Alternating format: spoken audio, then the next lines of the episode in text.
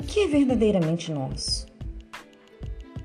Você já parou para pensar no quanto a necessidade de ser proprietário de algo nos inquieta, nos tira a paz? Nos dias de hoje, a maior parte da humanidade quer ter e muitas vezes esquece de ser. Aquilo que você é. Quem você é. É mais importante do que qualquer coisa que você possa ter. Mas muitas vezes você não consegue se dar conta e valorizar a sua essência.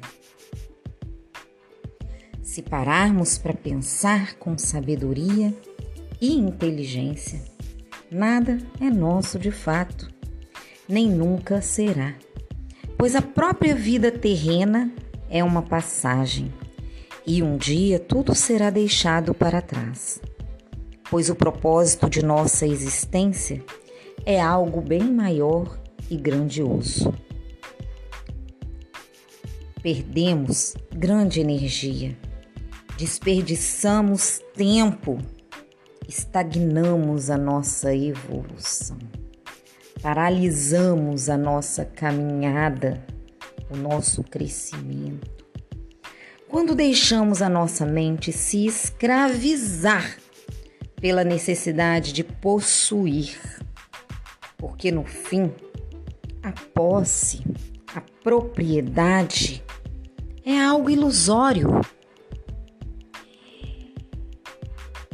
Evoluir consiste em compreender e permitir essa consciência de que nada é permanentemente nosso.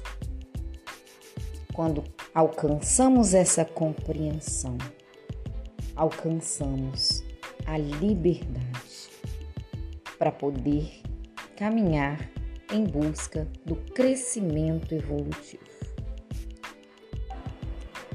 Acompanhe toda semana podcasts do Tarô Terapia com Mari Amiga.